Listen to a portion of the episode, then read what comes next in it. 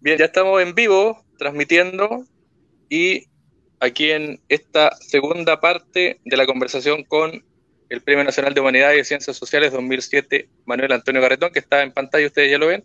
Recuerde que esta transmisión va a quedar alojada en Facebook, Hitos de la Historia, la pueden ver en cualquier momento. Está transmitiendo, de hecho, ahora la versión en vivo para la gente que se va a ir sumando a la transmisión, pero después va a quedar guardada en Facebook Hitos de la Historia para que la puedan ver. ¿Cómo estás, Manuel Antonio? Bienvenido, gracias por esta segunda conversación. Hola, muy buenas tardes, muchas gracias por la invitación a este programa eh, de análisis de lo que ha sido la sociedad chilena en los últimos casi 50 años.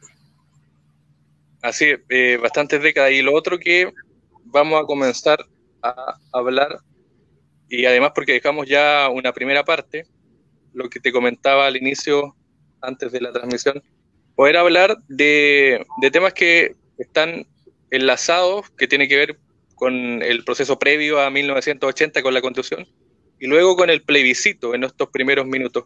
Eh, ¿Cuál es tu análisis para ahondar en el tema de cómo se llega primero al plebiscito del 80 con la constitución de ese año y luego cómo se llega al plebiscito del 88, que es el retorno, entre comillas, a la democracia. Bueno, partamos diciendo que el plebiscito del 80 no es estrictamente un plebiscito, es un fraude completo en el cual lo que se trata es de imponer una nueva constitución. Y entonces lo que hay que preguntarse es por qué eh, una dictadura militar como, como esa tenía eh, la necesidad o siente la necesidad de hacer una constitución. El problema no es, no es menor, porque la verdad es que el tema de la constitución del 80 es el tema que rige hasta hoy. Eh, sus avatares, su reforma, la necesidad de una nueva constitución y por lo tanto romper toda relación con la anterior, no, con la del 80, no reformarla, eh, como es lo que está haciendo el proceso constituyente.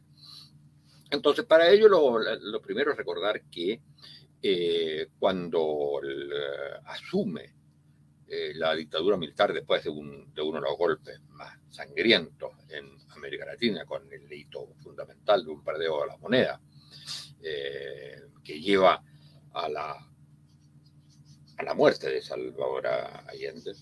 Eh, lo que habíamos dicho en el programa anterior es que había eh, por parte de quienes dan el golpe militar un, lo que se ha llamado técnicamente un consenso de término.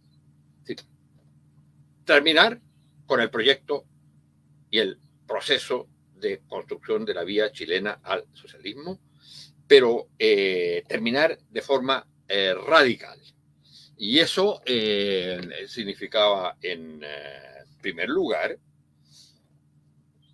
la represión y lo que va a ser el elemento fundamental, característico de esa dictadura, la violación sistemática de derechos humanos de las formas más brutales que se conocen, que solo tienen diferencia con el eh, régimen nazi en la cantidad, pero que tenía las mismas técnicas, eh, las mismas brutalidades, eh, que significó, digamos, el exilio de miles y miles, cientos de miles de compatriotas, la instalación de campos de concentración, que eran campos de concentración de prisión, pero en también campos de exterminio, algunos de ellos. Bueno, ese aspecto, que es lo, diría como lo particular, lo propio, lo específico de lo que es una dictadura militar, que lo que saben hacer es matar y reprimir, eh, se enfrentaba al problema que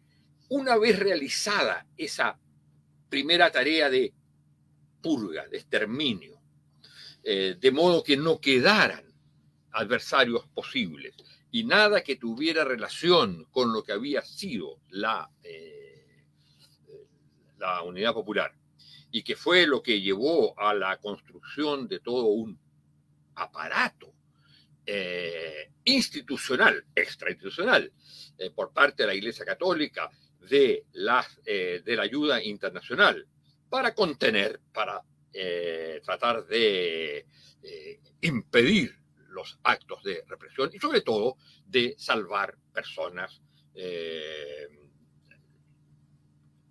muchas veces a través del exilio, eh, asilándolas en embajada. Entonces hubo toda una gran operación de que uno podría llamar de resistencia. En esa época el, eh, MIR hablaba de resistencia como la vía superior, eh, identificando resistencia con la resistencia armada. Y la verdad que la resistencia, en términos estrictos, es una etapa previa a la constitución de una oposición. Es simplemente la eh, necesidad de sobrevivencia.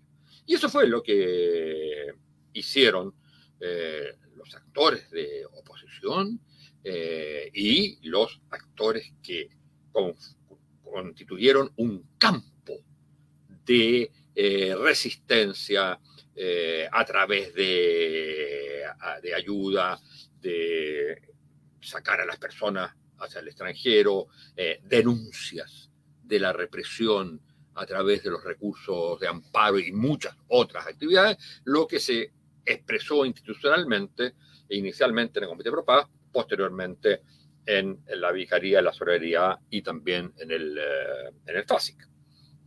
Entonces, este es un primer aspecto. Una dictadura que busca imponerse a sangre y fuego y eliminar todo atisbo de oposición. El problema es que eh, eso no basta. Eso le puede servir como pretexto eh, para quienes la apoyan, que eran fundamentalmente los sectores económicos poderosos, la derecha y por eso muchos han hablado de dictadura o de gobierno cívico-militar por la influencia y la importancia que tuvo la derecha. No solo en ayudar en la represión, no solo en el silencio que guardó cuando no ayudaba explícitamente, sino eh, también en eh, las tareas propias de, gobierno. Y aquí hay una primera cosa que a mí me parece importante y, lo considero una de, las, de mis batallas perdidas a lo largo de estos años, y es que es un profundo error hablar de dictadura cívico-militar. No hay ninguna dictadura, por definición, que pueda ser cívica. Podrá decirse civil-militar, podrá decirse militar-civil, que yo creo que es lo más adecuado para Chile, aunque no suene tan bien, pero lo cívico, para quienes eh, entendemos que nuestro deber cívico es ir a votar, por ejemplo, para quienes eh, fuimos instruidos en nuestra formación escolar, en educación cívica. Lo cívico va asociado a ciudadanía, a la civitas, y eso es exactamente lo contrario de una eh, dictadura. Entonces, para esta eh, dictadura, inicialmente puramente militar, apoyada, por supuesto, por los sectores de derecha y por las fuerzas internacionales encabezadas por fuerzas internacionales encabezadas por Estados Unidos, con la oposición de muchas otras partes del mundo. el problema es qué pasa después de eh, destruida la oposición posible o eliminada las posibilidades de acción de una eh, oposición después de las tareas de represión. Eh, entonces, y ahí hay que gobernar. Y se trataba de una dictadura que no tenía un proyecto de gobierno tenía probablemente, sobre todo después de los primeros meses, la intención clara de quedarse, pero no sabía mucho qué hacer. La prueba más clara es que al comienzo, eh, en, el, gabinete eh, ministerial, hay gente de posiciones muy, muy diversas. Incluso hubo un ministro del trabajo que intentó generar un estatuto laboral con participación de los trabajadores en las empresas. Imagínate. ¿eh? Entonces, lo sacaron cortado rápidamente. Pero eso muestra que respecto a, qué hacer más allá de la represión y de eliminar los vestigios, no solo de lo que había sido la Unidad Popular, sino también de las reformas democratizadoras eh, y modernizadoras anteriores, como era, por ejemplo, la reforma agraria. Eh, una vez realizado eso, bueno, como se gobierna, no se le puede seguir echando la culpa del fracaso económico después de los dos primeros años, con una alta inflación, con una crisis de balance de pago, no se le puede eh, seguir echando la culpa a la farra, como le decían ellos, al periodo de la Unidad Popular, o a, los comunistas. Y entonces, eh, en el momento de una crisis eh, bastante aguda en el año 75, eh, se va a, 75-76, se va a producir un, una reestructuración.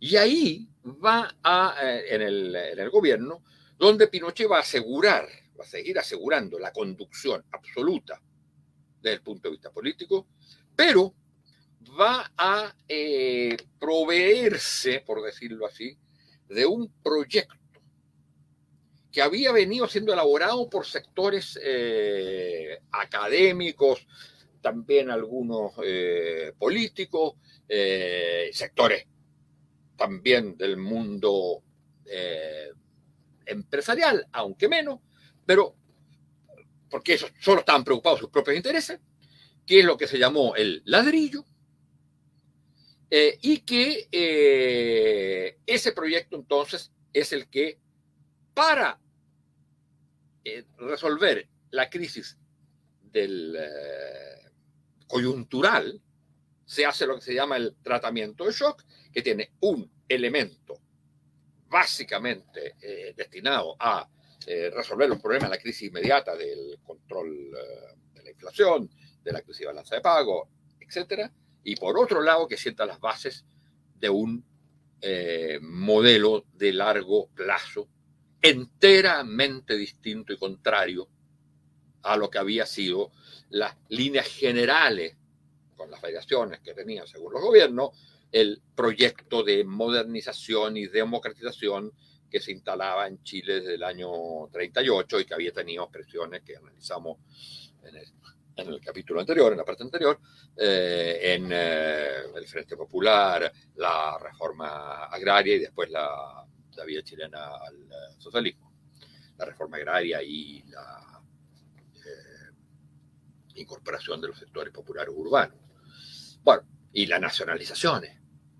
todo eso eh, quedaba atrás y se trataba de un modelo que se basaba fundamentalmente en la idea de la máxima mercantilización de las relaciones sociales y de la vida humana, de las condiciones de reproducción de la vida humana. Se mantenía la represión, pero al mismo tiempo se se instauraba un nuevo proyecto o modelo económico social, que es lo que se ha llamado el neoliberalismo, en el cual Chile fue, eh, digamos, la punta de lanza, el, el, primer capítulo de lo que iba a venir después, pero con la ventaja para ese proyecto que tenía todos los recursos de, eh, de las armas, eh, del poder militar, del trabajo destructor de la represión. Entonces podía realizarlo sin pensar en el costo social esto iba a significar. Y eso significó entonces que al gobierno, eh, la parte sobre todo del modelo económico-social, se eh, instaló el mundo de los Chicago Boy, eh, con un, en su, inicio, un ministro que había sido, ministro, que había sido destacado colaborador eh, demócrata cristiano, eh, y que era el ministro Caguas de, Hacienda, y con la incorporación del grupo Los Chicago en las distintas carteras. De modo que se trataba de llevar este modelo de mercantilización de toda la vida social a todos los aspectos de un, de un gabinete. Y entonces, por supuesto, que este era un modelo extraño para los militares, que es gente que de alguna manera tiene una relación intrínseca con el Estado. Y entonces, eh, si se trataba de reducir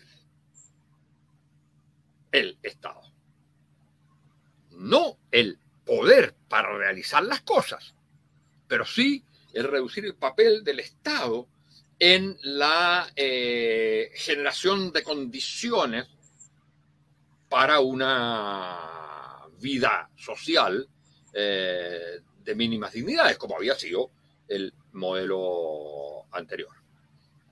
Entonces, lo que hace eh, este nuevo grupo es ofrecerle a. Pinochet. Eh, primero, resolver la crisis inmediata. Segundo, hacer un proyecto, realizar un proyecto de largo plazo que se va a traducir en lo que se van a llamar las siete modernizaciones, reforma de la salud, de las pensiones, de municipalización, eh, eh, educación, reducción del, eh, del, tamaño del Estado, etcétera, eh, hacer esas modernizaciones que implicaban cambiar el papel del Estado y reemplazarlo por el mercado, eh, al mismo tiempo de ofrecerle la posibilidad ante un gobierno totalmente aislado del, del resto del mundo por las eh, violaciones a los derechos humanos por lo que había significado los crímenes que había estaba cometiendo, eh, la posibilidad de reintegrarse al mundo por la vía económica, por la apertura comercial. Entonces, eh, esto, bajo la ideología que se trataba netamente de un proyecto avalado por la ciencia económica, resulta favorable al oído militar carente de todo proyecto que no fuera la sola represión. Y entonces, eh, sobre todo, que la promesa de los Chicago es, mire, lo que vamos a hacer es despolitizar el país sobre la base que todos los problemas se resuelven a través de las relaciones de mercado y no hay que recurrir al Estado. Era la frase que decía Miguel Cas. Si usted tiene problemas con su pensión, no reclama al Estado, reclama a su eh, a la a la FP o lo que vaya a venir en ese momento, ¿eh? Eh, igual que en, salud, igual en educación, si no le gusta la educación pública, se va a la educación privada. Y entonces, eso eh, era un proyecto que permitía esta extraña coalición entre una, una dictadura militar jerarquizada, eh, institucional, a diferencia de lo que habían sido los golpes tradicionales en América Latina, no los nuevos, pero los tradicionales, ¿eh? Eh, pese a que después se mostraron todos los rasgos propios las dictaduras que se llamaban eh, dictaduras caudillistas, digamos, propias del militarismo latinoamericano, que algunos llamaban dictaduras bananeras, etc. Eso se mostró después en los rasgos personales de los dictadores partiendo por Pinochet. entonces, este, ahí comienza, uno diría, la segunda etapa, que es la etapa fundacional desde el año 75-76 para adelante, donde lo que importa no es solo reprimir, terminar con lo anterior, sino construir un nuevo eh, modelo económico social, un nuevo modelo de Estado, eh, pero que obviamente va a eh, generar, en la medida que perjudica a la gran, gran mayoría de la población, va a generar resistencia. Y va a generar también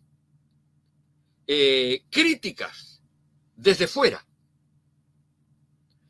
Y entonces eh, hay que recordar que en esa época está la Guerra Fría y hay una cierta batalla entre eh, la Unión Soviética y los Estados Unidos por el tema de los derechos humanos.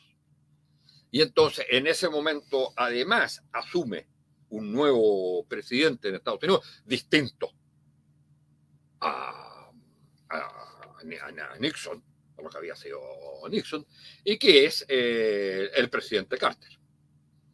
Y entonces que pone como un tema central el tema de los derechos humanos. Incluso modifica la tesis de la seguridad nacional, diciendo la única seguridad nacional existe cuando no se violan los derechos humanos. Lo que es un paso gigantesco. Otra cosa que haya quedado en algunos momentos solo en retórica, pero eso es un paso muy importante. Entonces, frente a eso, las distintas dictaduras de América Latina empezaron, porque además empieza a plantear ya el tema de crítica a estas dictaduras y de crítica en general en el mundo, entonces empezaron a mostrar eh, ideas eh, de transición, proyectos de transición. Y Chile era el más atrasado de esto, embarcado en las tareas de represión y en las tareas de construir un nuevo modelo económico-social. Su interés no era pensar en la transición a un régimen político, en el cambio de régimen político, sino más bien el problema que se va a plantear es el tema de cómo se institucionaliza lo que hemos hecho para que no sea solo eh, visto como una dictadura, para que no se nos pueda criticar. ¿Cómo institucionalizamos esto? Y entonces, se había venido trabajando desde el inicio la idea de una nueva constitución, eh, que incluso hubo actas constitucionales que después no, funcionaron mucho, se creó una comisión importante, eh, cuyas actas son muy importantes porque revelan de qué se trataba, eh, y que en el cual el rol de Jaime Guzmán es un rol fundamental. Por ejemplo, Guzmán va a que de alguna manera va a unir los principios rectores del modelo económico social con la idea de un régimen autoritario, de una, de, una dictadura. Incluso eh, va a redactar algo que nadie leyó y que a nadie le importaba, que era la declaración de principio. A los militares, que le iba a aportar la declaración de principio de marzo del 74? Pero ahí estaba la idea eh, fundamental, digamos, del Estado subsidiario. El Estado subsidiario era básicamente la idea de eh, tomada de la Iglesia Católica, eh, es que lo que no pueden hacer los cuerpos intermedios, los cuerpos intermedios de la sociedad, que lo haga el Estado. Solo lo que no pueden hacer los cuerpos intermedios de la sociedad. Las familias, las asociaciones gremiales, en fin. Y los Chicago cambiaron eso y dijeron, lo que no puede hacer el mercado, que lo puede hacer casi todo, ¿eh? Entonces que lo haga el Estado. Pero con lo cual le sacaba el aspecto eh, que tenía en los proyectos, las ideas más corporativas del Estado subsidiario, que es lo que no pueden hacer corporaciones, las organizaciones sociales, las familias, etcétera, entonces que lo haga el Estado por el mercado. El rol principal lo asumía el mercado. Entonces, ahora se trataba de institucionalizar estas transformaciones, estas siete modernizaciones, eh, de, y también de institucionalizar una dictadura autoritaria que a cualquier hora, en cualquier momento, podía hacer lo que se le ocurriera. Y para eso contaba con la connivencia de la Corte Suprema eh, y de los tribunales de justicia, los cuales, salvo excepciones eh, muy, muy importantes, y de algunos jueces, salvo excepciones, estaba totalmente entregada a las órdenes de la dictadura, porque además les habían mejorado sus remuneraciones, en fin, en, un, en uno de los de las características de una dictadura militar neoliberal que dice, mire, lo que no podemos destruir, lo compramos. Eh, y de eso se trataba. Entonces, hay esta con dificultades internas y la necesidad de institucionalizar lo que más adelante la UDI llamará la obra del régimen, lo que se ha dicho a estas transformaciones. De modo que no puede ser reversible. Y eso requiere entonces una nueva institucionalidad. Y eso significa una nueva constitución. Entonces, se van a dejar de lado parte de los trabajos, lo que estaba haciendo esas comisiones, eh, y eh, un grupo más cerrado, y con eh, Pinochet a la cabeza, van a revisar su trabajo y establecer un proyecto de constitución que rápidamente se va a mandar a un plebiscito para mostrar que se está ya en proceso de transición. Ahora, esa constitución de 1980 significaba fundamentalmente eh, dos cosas, o dicho de otra manera, hay dos constituciones presentes en la constitución que se va a llamar a plebiscito, que como decíamos es un plebiscito fraudulento, para imponer las nuevas reglas del juego. Uno es la constitución que va desde 1980 a 1988, en que lo que se trata es de mantener los rasgos fundamentales de la dictadura establecida el 11 de septiembre de 1973. Solo que eh, poniendo algunas normas respecto, por ejemplo, a la represión. Eh, si antes se podía entrar a cualquier hora, en cualquier momento, al hogar de alguien y sacarlo para hacerlo desaparecer. Ahora se seguirá haciendo, solo que tendrá que tener la firma del ministro del Interior. Eh, entonces, hay la eh, necesidad de mostrar que hay reglas del juego. Eh, pero que se mantiene el carácter del poder instalado, instalado el 11 de septiembre del 73. Los mismos rasgos. Es decir, una dictadura que conformada por los cuatro comandantes en jefe, con el jefe máximo, que es eh, Pinochet, en que la, el poder legislativo es la Junta Militar de Gobierno, que es la cosa más ridícula, un poder legislativo formado por cuatro personas, ¿eh? con comisiones y todo lo demás. Pero bueno.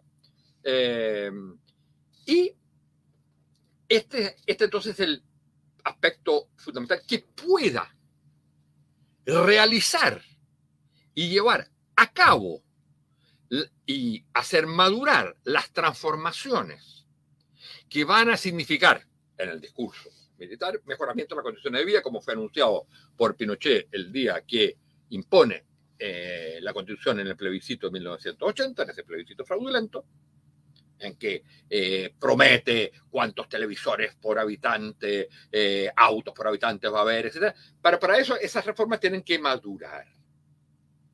Y ese va a ser entonces un periodo de ocho años. De modo que habrá después una, uno diría, una segunda constitución, pero es una, la segunda parte de la constitución es cómo va a ser el país institucionalmente después, y sobre todo el poder político, después de eh, los ocho años. Y entonces, de lo que se trata ahí, en esa parte, es eh, de generar un poder político civil